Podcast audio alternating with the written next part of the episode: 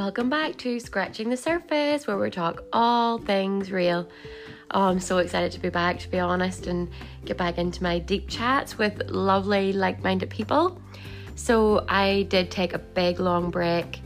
I went to Canada and had the most amazing, adventurous time. A summer to remember for the rest of my life. It was amazing, amazing, amazing. Lots of wildlife, hiking, outdoors, swimming oh, it was amazing. So it really actually felt really cathartic, really healing. That's actually where all of this began. My cancer journey began. My migraines, my sore heads, they started when I was living out in Canada. So a couple of years later, went back for a big trip and did all the things that we didn't get to do while I was living there before. And yeah, now I'm just, I'm back at it. I feel amazing and I'm just so happy to have you along on this journey with me. Hope you enjoy. Hello, hello, everybody. I'm here with the lovely, lovely Grania Ash that I met years and years ago. Grania, gosh, I don't even remember. I don't remember what year. I don't know exactly what the first year was. It was the first year that I was there. But Grania actually so I'll let her tell it in her own words. But I mean, she had a she had a vision, she had a dream, a really special, uh, empowering dream for her own family, which then actually multiplied to help oh my goodness, tens and tens and tens of families. So, mm-hmm. Grania, please introduce yourself and just tell us a little bit about yourself. Tell us okay. your story. Oh my goodness. Okay. Um, well, um, as you say, yes, I had this dream, this vision, this um, idea, um, because I have, um, I'm the mom of three children uh, Grace, Rose, and Rowan. And um, when Rose was five, she was diagnosed with autism and learning disabilities. And um, we were really struggling as a family um, just to give her the support that she needed. And her behaviors were becoming more and more extreme. She was having difficulty communicating difficulty sleeping, difficulties with food, difficulties with self care, toileting in particular. So there was really, and obviously, difficulties in her education um, and her progression in education and um, really all her milestones. But her behaviors were really becoming more and more extreme. Mm-hmm. And I didn't know how to help her. Um, I was really struggling as a mom. I had that terrible feeling, as I'm sure um, anyone who is a mom or anyone who would like to be a mom or empathize with this is that that feeling of I'm I'm failing her. I'm not good enough as a mom. I can't reach her. I don't know how to help her. I don't know how to support her. Obviously, I loved her so much, but I was flailing, and our whole family was because of the way I describe it was this over. It was so overwhelming every day, morning, noon, and night, I wasn't getting any sleep. Um, was just all surrounded around Rose's behaviours and, and how she would react in different situations. So it basically meant you couldn't leave the house unless you mm-hmm. really planned it out. So I do describe it as like this feeling of feeling like I was drowning and that we were all clinging to this life raft in the middle of the ocean and one by one different different children would be going drop dropping under and my husband would be dropping and floating away and I'd be trying to keep everybody together and keep everybody afloat and it was a and I used to get nightmares about that that's that was actually a reoccurring nightmare was that we mm-hmm. I was drowning and my kids were drowning and I couldn't keep everybody up because mm-hmm. of there was so much anxiety and uh, in our home yeah. so I just wanted to try and help her and it was you know, I did go through the normal channels here in Northern Ireland with, um, you know, getting her diagnosis and then um, getting her, trying to get her support through the NHS. But the waiting lists were just so long and she would get the odd um, therapy appointment and then she would go to the bottom of the list again. It could be 12 weeks before she would be back up again. And it just wasn't enough. It just, it was mm. only scratching the surface so I just uh, went online and I um, just searched and thought there must be something else out there. And um, and lucky enough, I think in the middle of the night after hours of searching online, I found this program in America called Adams Camp. And um, I researched it and seen that they did these intensive therapy programs for children with additional needs and they were residential and but they were only in America. So I told I'll talk to my husband and lucky enough we had enough savings and we were able to go the following summer. That was at Christmas and then the following summer we went to Nantucket in um, Massachusetts and um, we had what can only be described without fa- being over dramatic a life changing experience.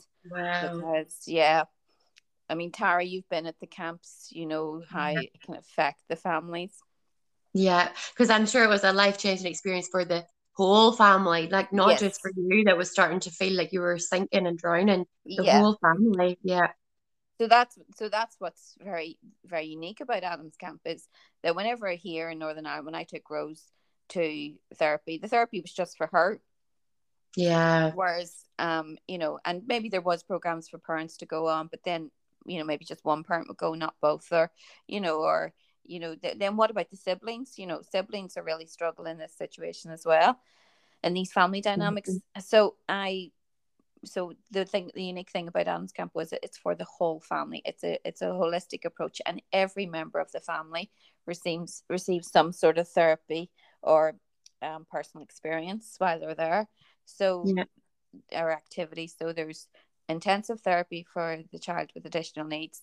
There's siblings program for the brothers and sisters, and then there's the parents workshop um, where they receive training and have um, you know then have people coming in give experts in, in autism yeah and, and they're also very much like there to therapeutically work with parents, aren't they? To yeah. to make them to try and release that grief and release the. That's right, Tara. Yeah, you're right. It was good you seen that because it was really important that the parents, um, you know, did get some sort of therapy while they were there because a lot of them, you know, have been given this diagnosis for their child, and with autism, it is a lifelong diagnosis. There is no cure for autism.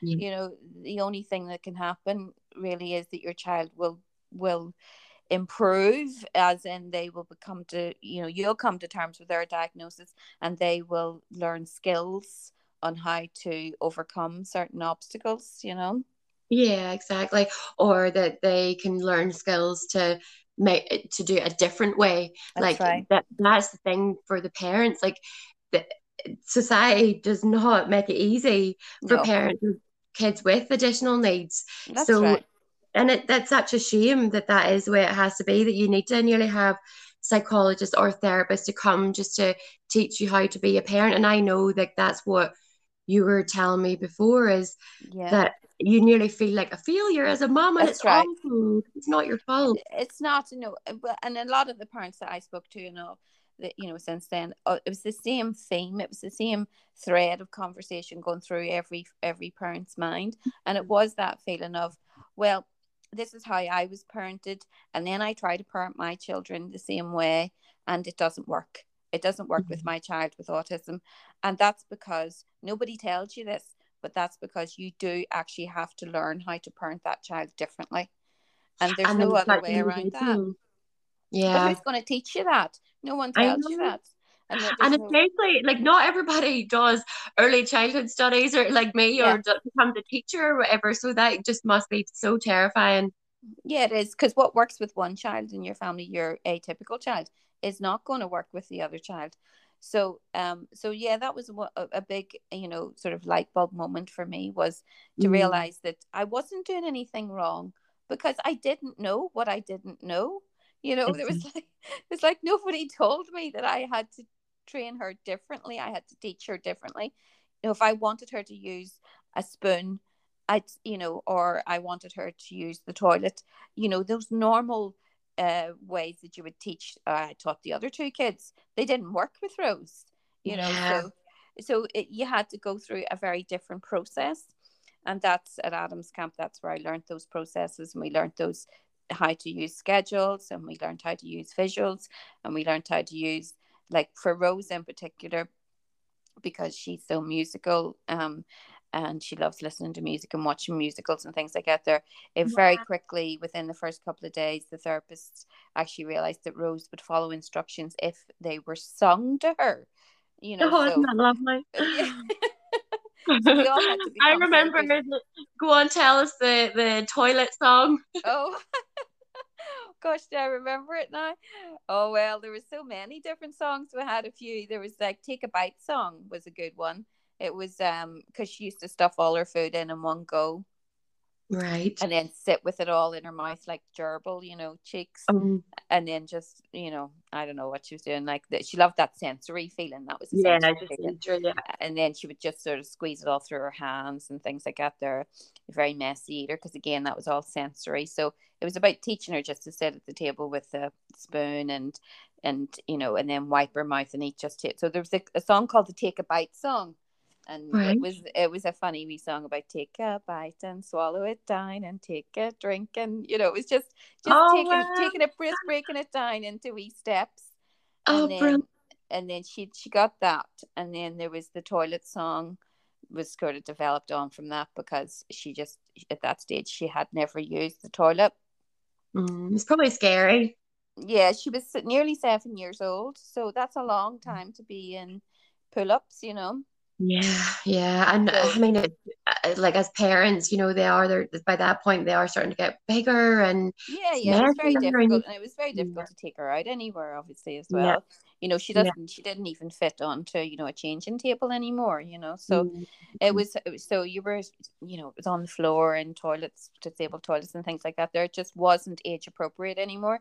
Um, but I mean, I couldn't force her to use the toilet. It had to be of her own you know um it, she wanted she had to want to do it and again yeah. that was through music and through praise and um you know through rewards that they were able to get her to use the toilet um in camp so that yeah. was an amazing breakthrough for us i mean no one only people with children with special needs could actually understand the huge breakthrough that was that exactly. your child is using the toilet for the first time at seven years yeah, old. You know, yeah. I, I mean, you just hear these women talk, these mothers talk about how they potty trained their their two year old toddler in a week.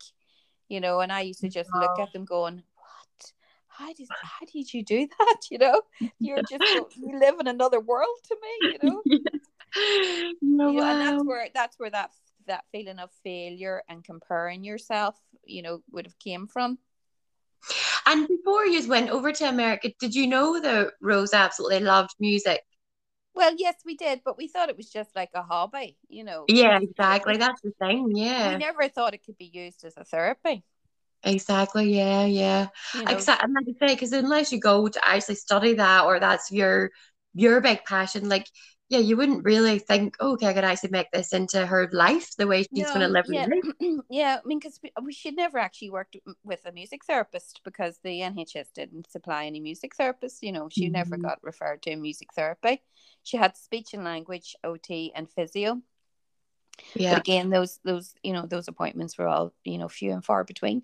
But no one had ever suggested, oh, let's give her music therapy. So that's where you know the joy that's where the joy of adams camp was this you know that the it's a multidisciplinary team so the the the program is set as it's called the 555 program which is five children with five therapists for five days and it's six hours of therapy a day so that's why it's so intensive and that's why you can have these real breakthroughs and and turn a child's life around in a week you know so yeah. and the whole family's life around you know and at the same time the siblings are in in um you know having fun adventures without the responsibilities or care because a lot of a lot of siblings become mini carers um yeah. to their to their um, brother or sister and then um the parents are in workshops all day and also the parents then are living with each other in the same area in the same campsite or the same dormitories or the same you know chalets and they they're experiencing that feeling of i'm not alone because there's other people here experiencing the same things as me. So it's a big journey for everyone and a real support network. So obviously we enjoyed the week and we stayed there for two weeks and then flying back I just felt this real sinking feeling of yeah, I was all fired up about, you know, continuing to do the work that I was given, you know, with Rose, but it was like, well, what am I coming back to? You know, it's Adams Camp isn't here in Northern Ireland and I was already mm-hmm. planning how could we afford to go back the following year? Yeah. And, and then I got it when I got home. I got a lovely email from from the founder, the co-founder of Adams Camp. It's actually Adam's dad, Bob Horney, and he he he wasn't in Nantucket. He was in Colorado, where the main camp is, and um, he had heard about my family, and we were the first international family to attend their camps. They'd been going for thirty years, and they had camps all over America. And he said that you just the good reports about our family, and would I be interested in outreach in the camp to Northern Ireland? Um, yeah. What were you doing at that point in your life, or like what had you? What was your job before? Well, well, I had been, I'd been just out of work. Uh, you know, I hadn't been actually in, in employment for ten years. I'd been a mom at home. Yeah, yeah. Before that, before that, I did work for the health service, and I worked as a daycare worker in um, a day center for adults with mental health problems, so mental health issues. So up in Knockbracken. So I did have a wee bit of like that kind of cur in me, you know. Yeah, um, isn't that so funny? That always ends up happening. Like, I, you know, even just I'm even just thinking how in my family, like that's what's ended up kind of happening as well. And at the time, you're just like you're doing a job and you enjoy it, but then it becomes useful way down the line. It's right. It's a, it was mm. something I thought I would never go back to, you know. Mm. Um, but I do, you know, I always liked, uh, you know, organizing things and being a facilitator and all that there, and I was good at doing those kind of things. So I thought, right, well, I'll give it a go. And um, with Bob's help, you know, he was my mentor for the first year, and we just skyped all the time and emailed all the time. And, and then if he came over actually to Northern Ireland, him and his wife Carol, and they um they were there for the first camp in Corrymeela in Ballycastle in 2016. I'm so there. That, yeah. So that was that you there that first year? Yeah, yeah. Uh, that was amazing. So I'd been in mm-hmm, Nantucket in mm-hmm. 2015, and so as soon as I came back, um, within 10 months, uh, you know, there was a camp. So it was amazing. Like it was really, we had to start a charity. So I actually had to find it, you know, founded a charity, and then so it was called Adams Camp NI, and then I had to find a board of directors and then um, I had to register with the Charities Commission of Northern Ireland. There was just a lot of, um, you know, and you had to get insurance and you know, and do all your child protection and all that there. So there was a lot to do to get it up and running, and then obviously you had to find your staff, you had to find therapists, and of course, that type of therapy had never been done here. Yeah, therapists had worked individually, you know, yeah.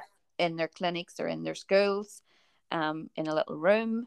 So this is me saying to therapists, do you want to come and work here? And we're going to do something completely radical, completely different. That's completely yeah. going to be out of your comfort zone. So, I mean, a, a lot of therapists said no straight away. Oh are you mad?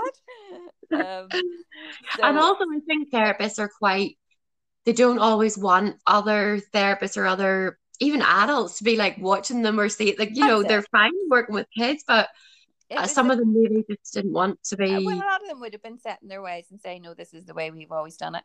But I did mm-hmm. find this amazing group of 10 therapists. Um, we had two programs the first year. And um, I mean, just it was outstanding, like what, you know, what they were prepared to do because um, a lot of what the therapy is um, for one of the groups in particular, the older group, was um, they called it therapy on the go. So it was all outdoors. So again it was this it was a very different even you know clinical setting. They were used to being in a room but now mm-hmm. suddenly they had to do therapy on Ballycastle Beach or on the boat on the mm-hmm. way over to Rathlin Island or How amazing. The, you know, on, on horseback and you know, was in the swimming pool. I mean, therapy mm-hmm. was happening all over Ballycastle. yeah, that's right. So no, that was amazing. amazing and you know an amazing group of volunteers as well and you know tara you were one of them and i'm always so grateful for the volunteers because the, the groups couldn't have run without them you know the yeah. whole camp couldn't have run and without so them we, we all we made friends for life as well like i'm still yeah. good friends with neve oh yeah that's good oh, mm-hmm. neve's lovely mm-hmm. yeah so am i just talking to her the other day actually yes i mean we that that was thinking it's it, it's such a it's almost like you know you're you're stuck on an island together and you just kind of yeah. have to make it work oh, but that was amazing though. Remember the set and like uh, the views out over we the staff actually we all went and did um yoga on a really That's nice right. day. Yeah. Um out on that grass that the whole like it was as if you were on an island actually Yes, with the water right. all around it. Oh, it was just you're amazing. at that Corrymeela site's elevated up on a cliff. Yeah, no, it was amazing. It was such a beautiful place to do it, and so we continued. Then, I mean, it was so successful, and then I was able. I was so honored, and it was such a privilege to watch life changing um experiences happening to other families as well. So you're kind of going, "Oh my God, it wasn't just me. This really Yeah. does happen at Adams Camp over and over again." so you know and there was kids there who were um well, I don't like to compare one child with autism to another because the spectrum's so wide and varied. But you know, Mhm. I was meeting kids um who didn't speak at all, you know, who were Mhm. You know, had never spoken, um, you know, just maybe making signs and things, you know, and so like in that first week we we did witness children speaking for the first time, you actually using words to communicate or you know or use or for the first time using some sort of communication device you know whether Yeah. it be you know PECS or Makaton or but but reaching out for communication for the first time in their lives as well to their parents you know and that was incredibly humbling you know to see that to see these parents and children actually been able to communicate for the first time You see, with for other. see, just for listening or for listeners that they, you know, they're maybe um have a child and they're you know they're going through the diagnosis or whatever. What I just can you explain the PECs and all the those Oh different yeah, of communication Sorry, things? I always forget people don't know. So PEC stands for Picture Exchange Communication System. And so and for every word there's a little picture. And so say for toilet, we'll just start with that one because it's a basic one. Every child needs to see it Yeah. and know it. And so it's it's just just a plain black and white drawing of a toilet. And so mm. if you want your child if your child wants to use the toilet, then they can give you that picture of the toilet they have they carry around either a little strip on velcros little velcro strips of of the pictures or they can have books they can have a child can sort of graduate on to actually pages and pages of these pictures Mhm. um, for every single need and want and even emotions can be in it as well so you can ask how you feeling and they can just give you the picture of i'm sad i'm happy i'm i'm in pain you know or whatever or i'm hungry i'm thirsty you know these are all things that the child wouldn't have been able to say before Mhm. So that so we did a lot of those things um but like schedules are very important to children with autism as well because they love the routine. They like the same things happening at the same time each day and that really Mhm. keeps them on the straight and narrow. Um so so schedules are nice to do as well. So it's like your you know your morning routine and then and it can be all drawn out in pics you can do like it doesn't have to be the the picture exchange communication system. It can be just a line drawing. So some of our kids were the parents were able just to communicate by just drawing a picture or the kid could draw a picture of what they want they wanted to do next. Um Yeah. you know so you can do that. You can then as the child advances on you can do social stories and comic strips. You know so it just really helps a child map out their day or for them to tell you how they're feeling or what they want to do so it works both ways um Yeah. so yeah it's great it's a great system I know, yeah, no, thank you, Grania, for explaining that. Yeah, no problem. And then so so yeah, we did the first year. That was ten families from Northern Ireland. Amazing experience, fantastic feedback. All the therapists were buzzing, all the volunteers were buzzing. Everybody was like, "Gosh, that was that was super." Right, when are we doing it again? And I was like, "What? Have I had to do this again?" so because you know there's a lot of uh, fundraising and stuff had to happen and you know it was a it was a big big ask. Um and the parents also paid a fee as well. It was very expensive you know because you had to hire the whole um or the whole of Corrymeela and all the meals and all the transport and then all the staff and things like that. So there's a huge cost to it all. And so starting it all over again was another uphill struggle. But again we did it again the following year in Corrymeela and we did it again after that. So I did three years in Corrymeela and then we actually outgrew that facility because we could only really do up to 15 families there because it just was too small to accommodate everybody. And then um we just And Grania, every year did you it was Rose part of the program again? No, she did two years. So she did three years in total. She did one year in America and then two years in Corrymeela. And then really she graduated Adams Camp. Yeah, she she just really I mean the therapist just had to tell me she probably didn't even need that third year. I just was hankering after it for nostalgia, you know. But yeah, uh, yeah. it was hard for me to break her away from it. But they just basically said she's just doing so well. She's just reaching all her goals.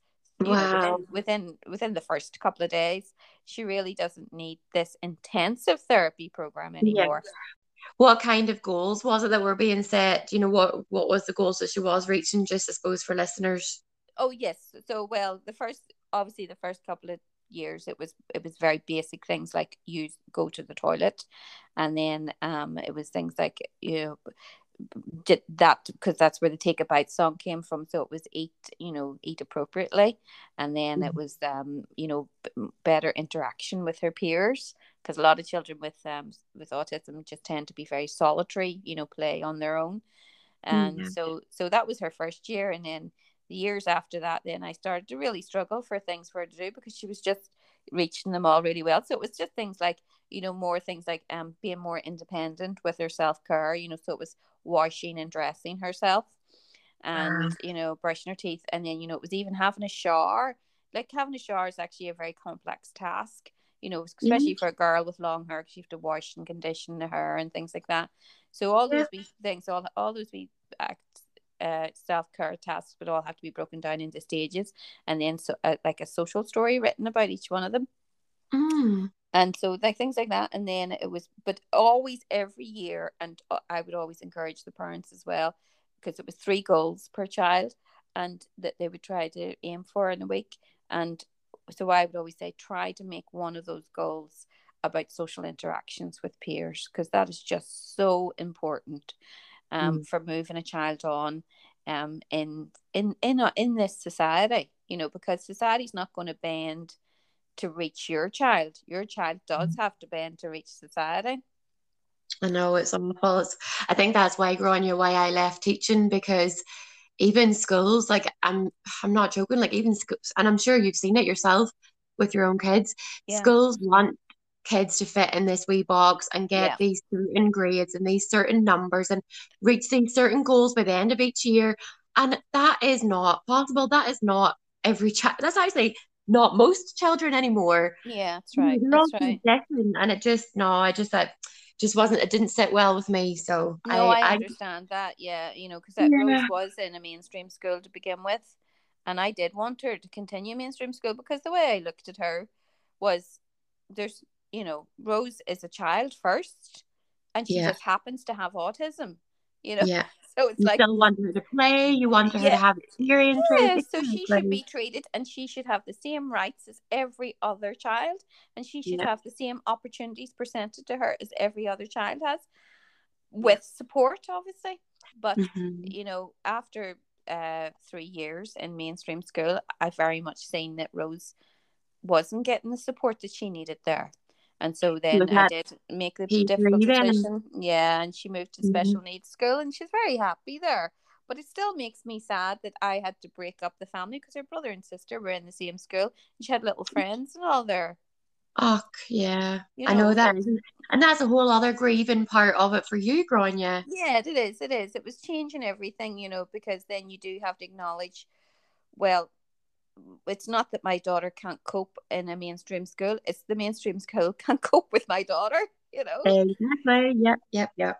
you know, Absolutely. so so but anyway it's it's worked out fine she isn't she's very happy in the school she's in now and you know she has done really well she's she's now um she's now 14 can you believe it can't believe it she's a big teenager now so i get all the normal like huffing and puffing and you know wanting makeup and and wanting to chase after boys and things like that i get all that. Wow. you know uh, it's nice so those um. are so we've entered into another sort of stage in life for her. And a lot of it is what a normal 14 year old girl i don't like to use the word normal but it's just it's just for your listeners sake we would call we would say atypical girl. So Yeah. uh, what what a neurotypical girl would be going through at a 14 it my daughter's going through that too but then you add Did you, autism did you on top expect of that, that? Did What's you expect that, Grania? Like, did you and your husband ever talk about be like, you know, oh well, hopefully we'll not have this then with as much with Rose, but like, did were you expecting it to be as intense and she Mm. maybe even more intense? Is it that she's? Because I'm just thinking of a couple of wee girls that I had worked with around that age. Um, yeah. back in the job I did with um, the Cedar Foundation, and oh my goodness, they were boy mad. Boy Maybe mad, yeah. You see, what happens is that they, you know, a girl with a 14 year old girl with autism, so she's still going to have the same urges that an atypical girl and a neurotypical girl will have, but she has, you throw the autism on top of that, and then she doesn't have the social skills to match it. So her emotions are all over the place, her hormones are all over the place, but mm. she doesn't know what's appropriate, you know. Yeah. So, and she wouldn't have the same self awareness. So, uh, an, another girl w- would be like embarrassed to be shouting over to a, boy in the playground or yeah. something like that there, or even a boy in the street you know, Rose yeah. or you know, Rose want to talk to all the boys that she meets, you know, oh. thinking that that they all want to be that she wants them all to be her boyfriend. I don't know what Oh, you must worry. Like this is a new worry growing yeah. So it's a very different worry. So she is extremely vulnerable. And that's mm-hmm. something as well. You yeah. know, you can you could a, another girl who's 14 you could actually you know warn her and you could you know say you know here's your boundaries and don't be going don't be doing that don't be doing that you know but with Rose, it doesn't matter if I say those things. She either doesn't understand them, or because of her learning disability, it doesn't. You know, it doesn't stick. The information doesn't stick. You know, so mm-hmm. she's so she's a very vulnerable young lady. You know, so so and she will be probably Tara for the rest of her life a vulnerable person. You yeah. know, and that's always going to be a worry for me that she'll always yeah. have to be around safe adults. You know? Yeah, yeah, no, you're right. You're right. I think that's that is the truth. Yeah, it is, and that is the uncomfortable truth, you know, about um, our you know young people with autism and learning disability, you know that they are extremely vulnerable in our society. Lucky enough, like you know, ninety nine percent of the people are lovely, you know, and would never harm them, but you could never take any chances, you know. Mm-hmm. So she'll always have to be supervised or be with, you know, have very strict boundaries around her. Um, yeah. You know, for, but that's okay. That's something Anthony and I are prepared for now. But yes, it mm. is very funny. Sometimes she, she she's quite comical with her her uh, infatuation with boys, and she and she has a very romantic view about it because obviously she's been watching Disney movies, and yeah. you know, and you know those like American TV shows, you know, where it's all very scripted, you know. So she thinks oh that. I mean, oh, I actually worked with a little girl, um, and she would have, she would have, like, we'd be on this, we would maybe go to like Ballymena shopping or something, and then she'd be there'd be like boys would be ooh kissy kissy, yeah. like, you know, right to them. Oh, yeah, it's um, no, it's it is it's it's it's it's hard not to break into a smile. No, exactly, because like yeah. you say, it's comical, but, but it is, but it is a serious side to it too. And I would have to say to Rose, you you can't speak to strangers like that, you know. Mm, um mm-hmm. and and she'll go, oh, but I, I just fancy him. I, I like him, and he eh, he could be my boyfriend. And I'm like, no, no, no, no, that's not appropriate, you know. And it's not mm. Tara that I would never deny her a boyfriend. It's not that. No, you know. Not, and there no. there might be a day come that that might happen, but it has to be you know the right set and it has to be someone who's on the same level as her you know um, absolutely and you know it's even through school and different activities that she mm-hmm. gets into and stuff like there and you'll be absolutely delighted for her. You definitely wouldn't want her to miss no, out. I wouldn't want her to miss out on feeling loved or to love someone. You know, yeah. that's that's an that's an incredible experience to have. You know, in life. Exactly. You know, so I want her to experience those feelings and I want I someone to love her for for her. That would be lovely for her one day. But at the moment, she's fourteen, so we're still trying to keep it under wraps. no, exactly. Oh my goodness, oh, because I always, you know, I, I'm just thinking of like my wee uncle Robert. Like he's now, he's fifty four, and that poor man, he's never, ever, ever, you know, he's never had a girlfriend. He's never yeah. had anything like that, and I just think everybody deserves that. But I suppose back at that time, like it would definitely, definitely would have been absolutely like, no, we'll, we're not even going to try to help that happen, you know? Yeah, no, it's up. Yeah, no, times are changing. And I think like, you know, there's everyone deserves to be loved. And that's, and it do takes experience. Ever, do you ever watch that um Love on the Spectrum? Yes, yes. Oh, isn't it brilliant? Oh, yeah, it's just the most my heart, my heart absolutely for them. Like, it's, yeah, I know. it's I so difficult for them to just, you know, their social skills are so awkward sometimes. It's just, Oh, and they're just so nervous even going. And, oh I my know. goodness. Oh, I know Rose would be the be the opposite though. She, she be, she's like a man eater, you know. Did you ever see the- Did you see that dark the dark haired girl on it? Um, and she literally she was like, ooh, like she just was really. It sounds like the way Rose must be. Yeah, She really was like all up for it. She was, and she actually she was a she was brilliant. She was um like an anime artist Oh, yeah. very well for amazing. See, that's that. See, that's why. Like, see, even now, even though I have Rose now fourteen years, I still am fascinated when I see or meet another, you know, person with autism because they're all just so different, so Yeah. talented, and you know, there's always so much, and they have like this, you know, special interest that they know Yeah. everything about. You know, yeah. I just find find it so fascinating. I still find autism fascinating. Oh, it is, and you know what? Like they actually, they are, they are so special. We could actually learn so much from them. Definitely, definitely. I mean, you know, Rose has obviously, you know, challenged me, you know, to breaking point. But um, you know, in that challenge, uh, you know, I have learned so many skills from her and, you know, learned how to be patient and and really, really empathize, really step into the, the her shoes and really feel what that feels like for her, you know, to have all those sensory overloads and you know, people don't appreciate what what it must feel like to No. to be sensitive to to simple things like that we would just take for granted. You know, Rose really was intolerant of uh, wind and rain, and you know that's very hard when you live in Northern Ireland. A lot of days are windy and rainy. You know, goodness. But that was like you know that was painful for her. That wasn't Mom. just uncomfortable. That was actually painful for her to feel wind and rain on her face and in her ears and things like that. So what do you do for that now then, or how is she with Well, that? she's actually not as sensitive. This is more when she was younger, but she doesn't Mhm. like it. She still doesn't like it. She still gets very grumpy if she has to walk in the wind and the rain. Well, don't we all? But Well, yeah, I was gonna it. say that, Grania. That's me as well. Yeah. Honestly, if Stephen even suggests us going out for a walk whenever it's like bad weather, I'm like, "Have you seen outside?" And he's like, "Tara, what about rain?" I'm like, "No, I hate it. Like, I just want to curl up." yeah well and that you know and that's that's also it you know you have to just acknowledge that that's you know not everyone's going to like that experience Yeah, you know yeah. so she so there's certain things she does still doesn't like doing and um you know we have to respect that and but it doesn't rule our lives anymore you know it used to be that would be the whole day ruined we couldn't leave the house even go from the front door to the to the car you know Yeah. so uh, that doesn't rule our lives anymore. You know, she she has worked out her own strategies, and we've worked out ways to support her in anything that she's having difficulty with. Um, you know, she used to wear headphones. Uh, you know, ear ear protectors. You know, for anyone who doesn't know, it's like they're noise canceling. Um, you know, uh, ear protectors. You know, just to just to muffle the sounds of things. And have you ever put them on to see like does it is it does it work really well? Yeah, it's just like as if you know that kind of like um underwater feeling.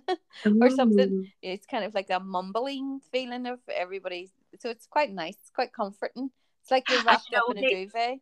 Isn't it so good that now um the big them big oversized headphones are back in so like it's not as if you know Doesn't look so obvious. Yeah. yeah exactly doesn't. especially for It- teenagers and stuff like so they wouldn't get like any opportunity to be bullied or anything like that. That's it. That's it. it I think it, a lot of people are just more accepting of when they see a child with wearing the head, you know, the ear ear protectors. They know what's what's happening there. Um, Yeah. but yeah, she used to wear those a lot, but she doesn't. She's chosen herself not to wear them as much, you know. So. oh, very good. um you know she's obviously able to tolerate a lot more so it's more for for rosemore it's more now about um just her maturing as a young lady and really what's expected of her you know as she matures you know just really still improving on her still her working on her self-care and and her social her appropriate social interactions really you know Yeah. but you know apart from that she's doing fantastic she's very happy go lucky loves life you know she's she's part of um a youth club and a drama group and dance and You know, she loves all the, anything musical and you know she's she's just fantastic we entertainer you know she's like oh. a she's like she's like a little party in a package you know?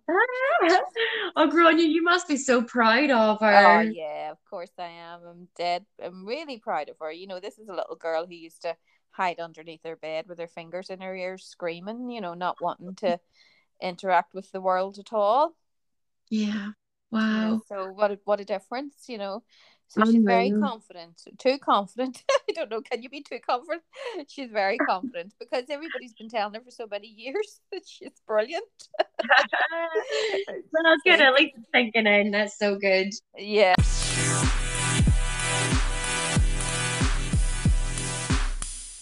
How how has it all been the ups and downs for the whole family? What about the sub, you know, or... yeah. Well, we continued on with Adams Camp anyway for a few more years, and then I think it got to about, well, did get to twenty.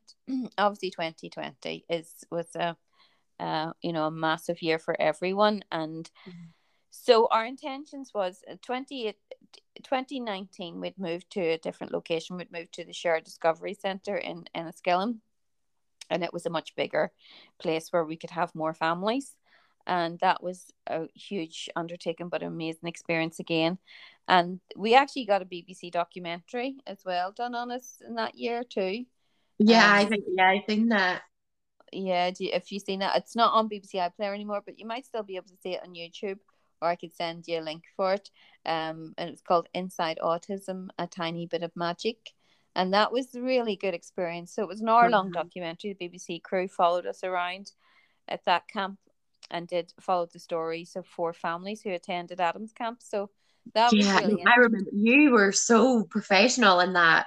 Oh, thank you. Yeah, no, amazing. Oh, really, it was so okay. good. Thank you. It was well, it wasn't about me. It was about the families and just about the camp itself and the, what we could do. So that was lovely to have that documented. And then, yeah. um, we uh so then so we had big plans after that and because we'd only ever done residentials there was a real need and we just had so many people wanting to come to the camps we really couldn't facilitate them all um so we so we just so i developed a new camp called windrose community camps and it mm-hmm. was the idea for that was that it was it was more portable and it was a day therapy camps and okay. the idea was it would be like pop-up camps in different communities Wow, I didn't know yeah. this growing. Yeah, Great. I know. Mm. We only just got it up and running, and we did the first camp in February 2020. Um, with the idea, we did it in the Duncarn Centre in North Belfast. So, what we did was we looked at areas of um, areas where there was high autism diagnosis and they correlated with um, um underprivileged, you know, areas. Mm-hmm. So that so so we could really really hit those towns and villages and where the, the need was really great because those were those were um, non-fee paying places so we had the lottery was paying for those so okay amazing. So we did 10 families in north belfast and with the idea that we were going to continue this camp in other parts of northern ireland the next one was due for ballymena in in the at the easter week of 2020 but of course, everybody knows what happened in 2020. So yeah. that was the end of that. So we did our first camp and then we had to cancel um the the next camp at Easter, thinking that we'd get it running again by the summer. But of course, nothing. We had to cancel all camps that year, and there hasn't been any more camps since. Uh, what I did then was I had to bring all the therapy online. Right. And so then I had to develop an, another new program called Home Camp and it was um, our therapists then were online um, and uh, on Zoom calls. you know, and everybody did Zoom calls.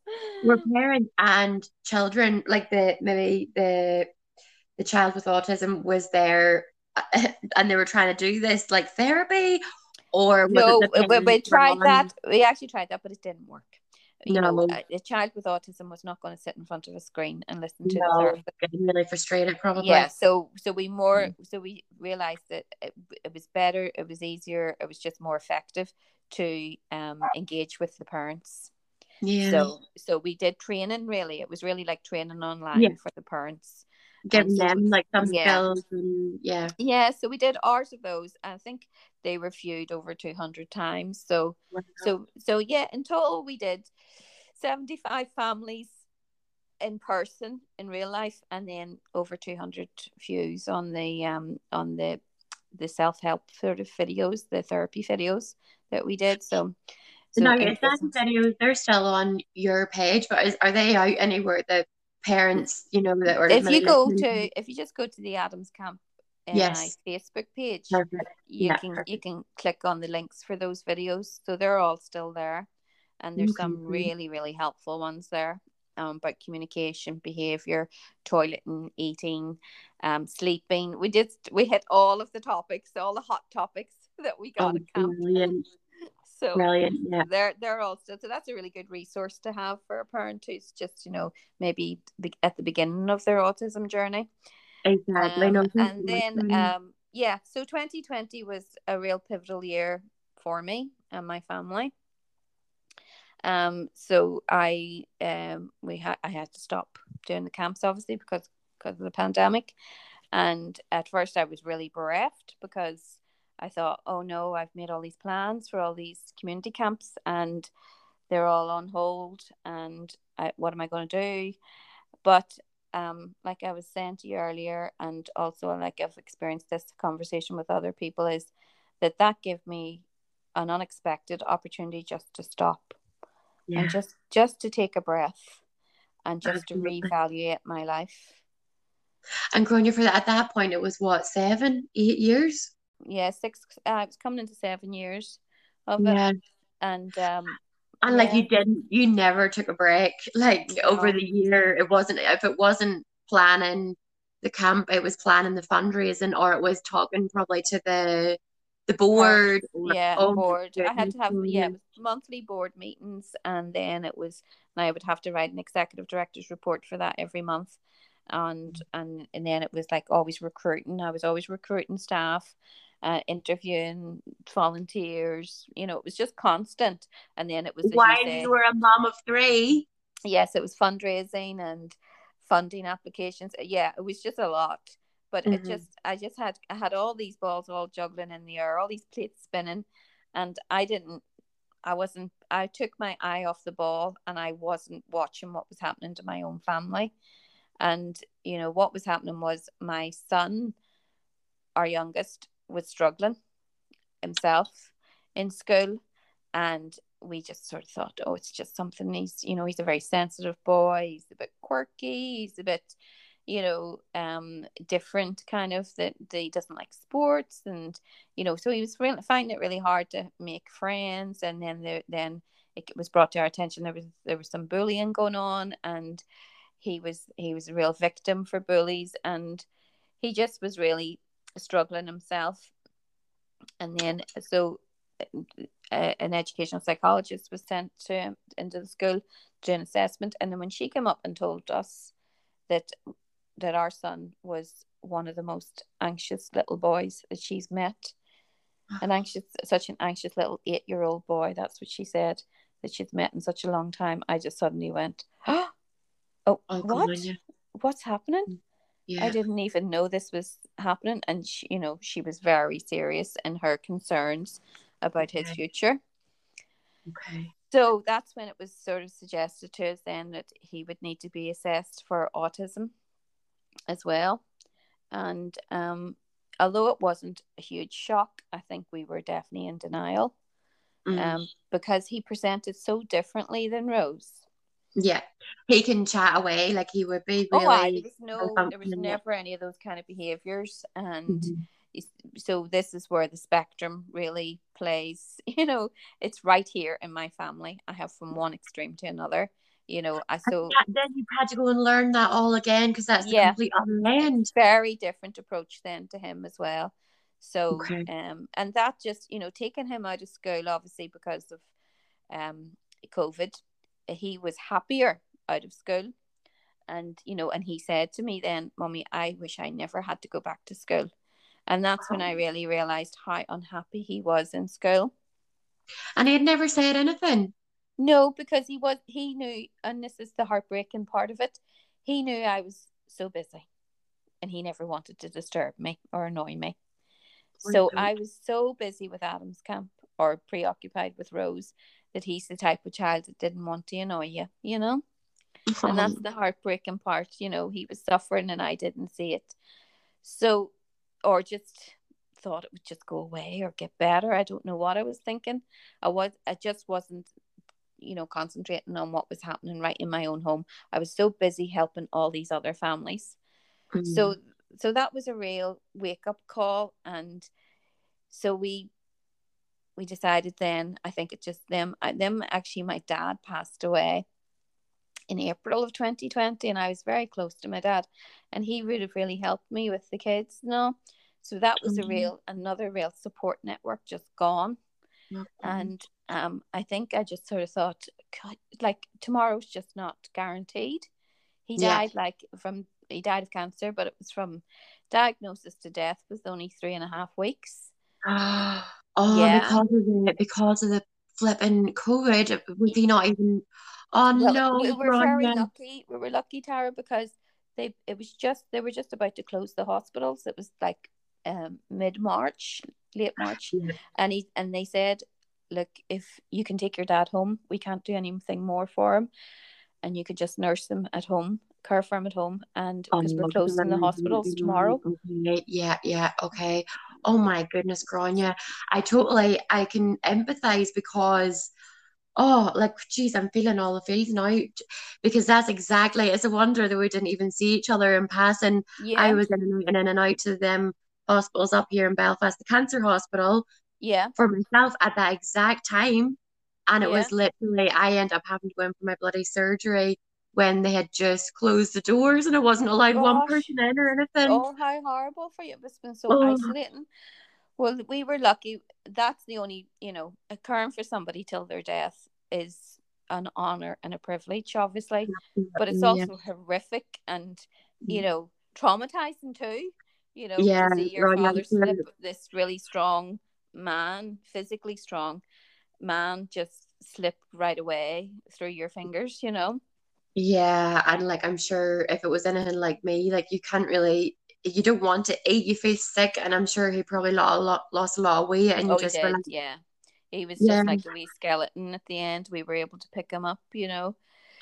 But anyway, that that happened. And, I know it was awful. It's just too much lipstick, too much for one it really person. was. It was shockingly. It was the grief was horrendous and you know i'm still still recovering from it. And then of course because it was covid you we yeah. couldn't have a wake and we couldn't have a funeral you know it was it was all very restricted. Um so i think all that was just you know still all there. And uh, so then I, I you know by the time we were starting to come out of lockdown i had come to the conclusion that i don't want to do adam's camp anymore. My heart yeah. wasn't in it anymore. Yeah. Because I was just being pulled in a, a completely different direction where my heart should have been, my attention should have been all the time, which was my own family. And, you know, as much as I was felt so much guilt about leaving Adam's camp, because that was also my baby and my family as well. I just had I had to prioritize. You, you need to be so proud of yourself. Like uh-huh. I am so proud of you. The whole of Northern Ireland must be so proud of you and grateful. Oh, you, oh God, you I don't know about that. Come on, like I mean, anybody in the disability community, like it's just whenever I am thinking about it, my wee uncle Robert that I have mentioned before, he wasn't allowed to go to school. They they said, look, in secondary school, no, like we we can't teach you anything. Like you're never going to be writing or like you. And he is. He actually he's he's smart. He, whatever he's interested in, he loves knowing all the things you know it's not it's just that they just couldn't have been bothered at that time yeah. you have actually made a massive massive difference and you're setting the forefront for families for inspiring other you know people like yeah. me we want to oh my goodness like honestly Grania like oh, if you anything can come from that, that. It, it's it, it was a real it was a real struggle. It was a real struggle to, to make the decision to leave, but uh, you know, I, I had to do it. I had to do it, and you know, luckily I have a really good board, and they were very supportive and very understanding. And they've actually still, they still, the charity still exists, and they still yeah. want to try and get the camps up and running again maybe next year and yeah. that would be amazing because that was going to be the hardest thing to think of all that hard work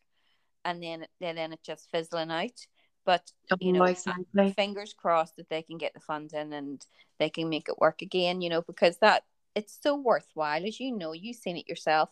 Those camps are just so worthwhile doing and and I so and so needed. amazing. yeah it's amazing when like like-minded families or families with similar experiences can actually get together. And it's not even just about the shared experience. It's like you can actually cry together hug yeah. together, have That's a laugh together, and you understand each other. Like, yeah. oh, and the learn the learning from each other was huge yeah. as well.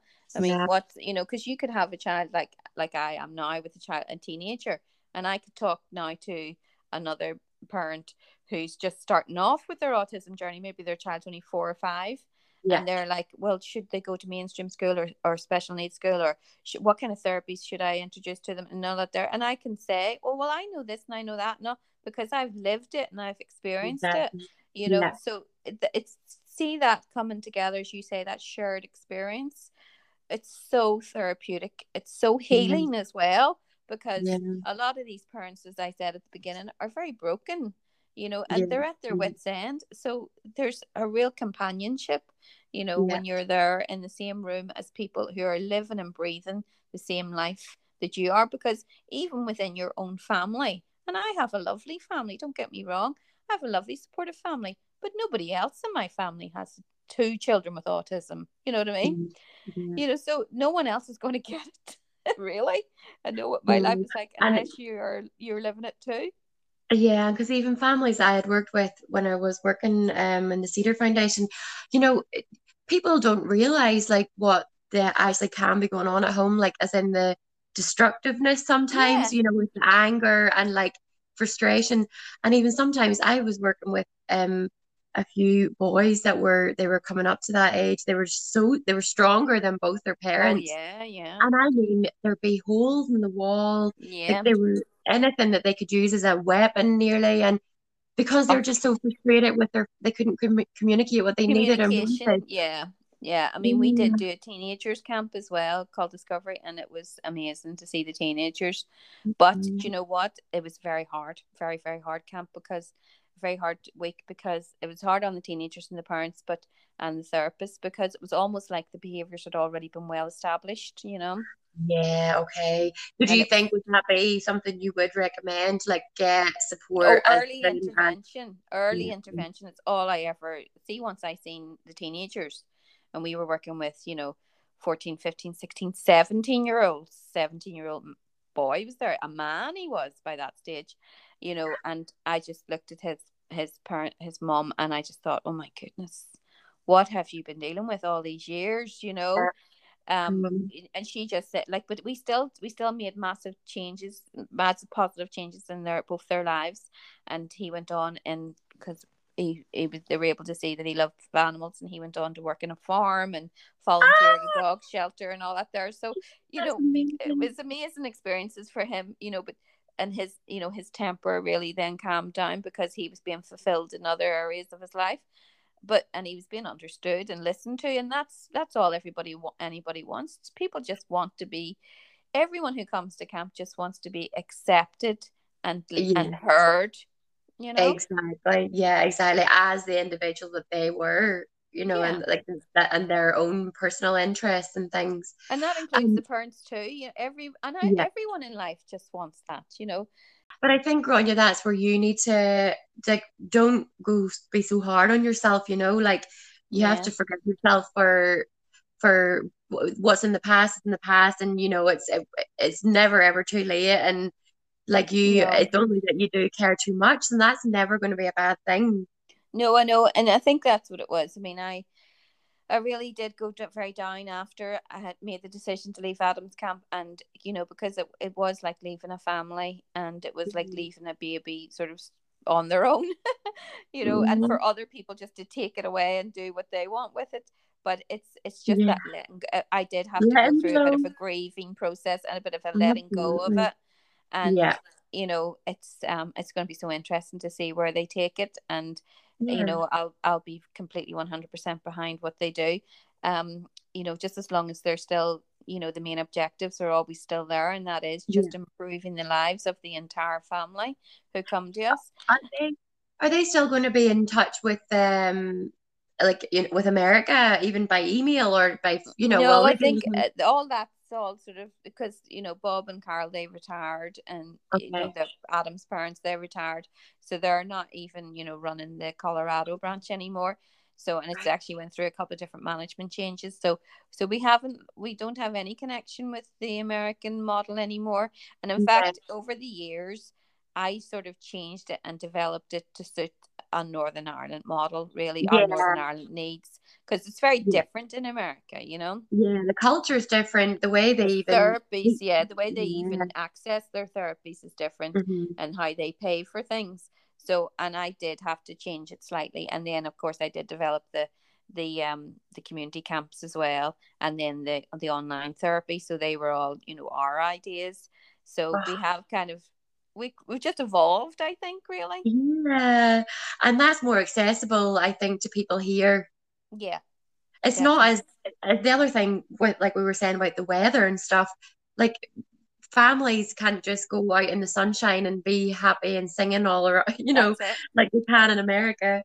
That's it. You know you had to make you had to be realistic and and adapt it for northern ireland weather Well, Grania, if I'm pulling anything out of that, I mean, it's so amazing and inspiring that you had this dream and you thought, right, I'm going to make this a reality for my daughter. Like, wow, wow, wow, that's one. And Yeah. the final, like, just because it's so recent and it's just right in my mind, is that you, it's so important that you, you're, t you're saying, like, you knew the right time to move on, that you actually Mhm. honored you're honoring yourself and knowing that your family needs to come first. You Mhm. your own well-being needs to come first. And that's some people I have learned go through their entire life and they never ever ever realize that like that's what is important in life making sure you at the center are okay first because you cannot pour from an empty cup Yeah, that's true. And That's so true. Do this podcast. I know. It no, it it really was. It's it's it. I have a very different life now, and it's lovely. You know, it's mm. it's you know, my son has started secondary school, and I'm helping him. You know, we're all helping him bed in there, and he got support and he got counselling, and you know, he has he has been officially diagnosed with autism and ADHD, so now he gets the support in school. So that's all very reassuring. You know, for me. Um, so Yeah. I, I feel like I know how to support him now, and I also know where to get help for him. And now, Yeah. you know, it's it's all just about him being himself now, and, and just growing and accepting his his um abilities now as well. You know, just growing his confidence. And you know, so that's where I am with him. And Rose is great. Rose is Rose. She lives in Rose World, and it's a lovely place to be.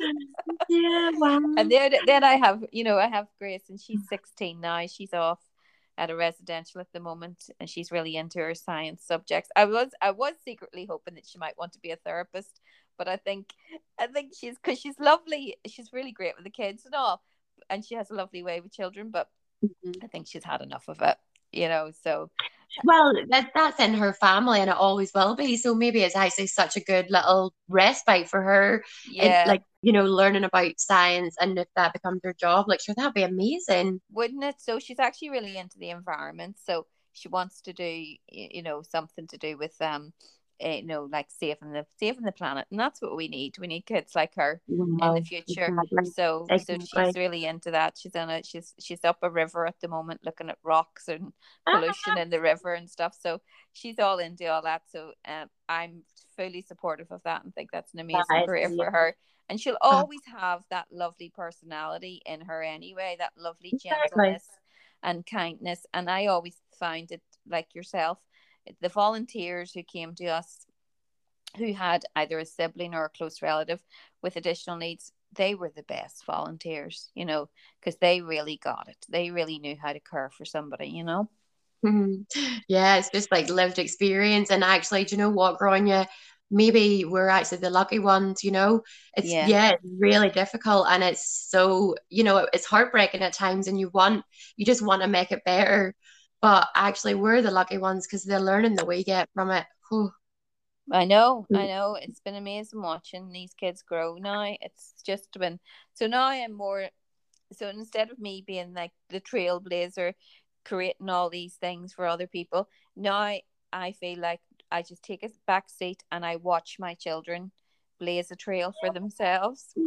Yes. Oh, I love it. Oh my goodness. Right. Well, that is perfect. Let's just that's end on. Ah, Brian, yeah, I'm absolutely yeah. you just set me up for the day. I am absolutely so happy this conversation has literally like my heart is bursting. Oh, thank you. Oh, I, I, I hope hopefully I have inspired people, but also, you know, letting them know when when when to stop, when to know when to stop as well. Exactly. Exactly. be present. Be present in the moment. Just enjoy the moment. You don't have to fill your day with every every minute your day have to, doesn't have to be doing something.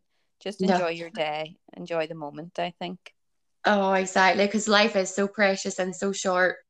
Yeah, definitely, definitely. I just love being out in nature and just watching my kids grow. I think that's the, the best pleasure I can have in life now. Yeah, Grania, I know. You know, I'm I'm so ready. I'm so ready to have kids. oh, I can't wait to see you as a mom. You'll be fantastic. I just need Stephen to catch up.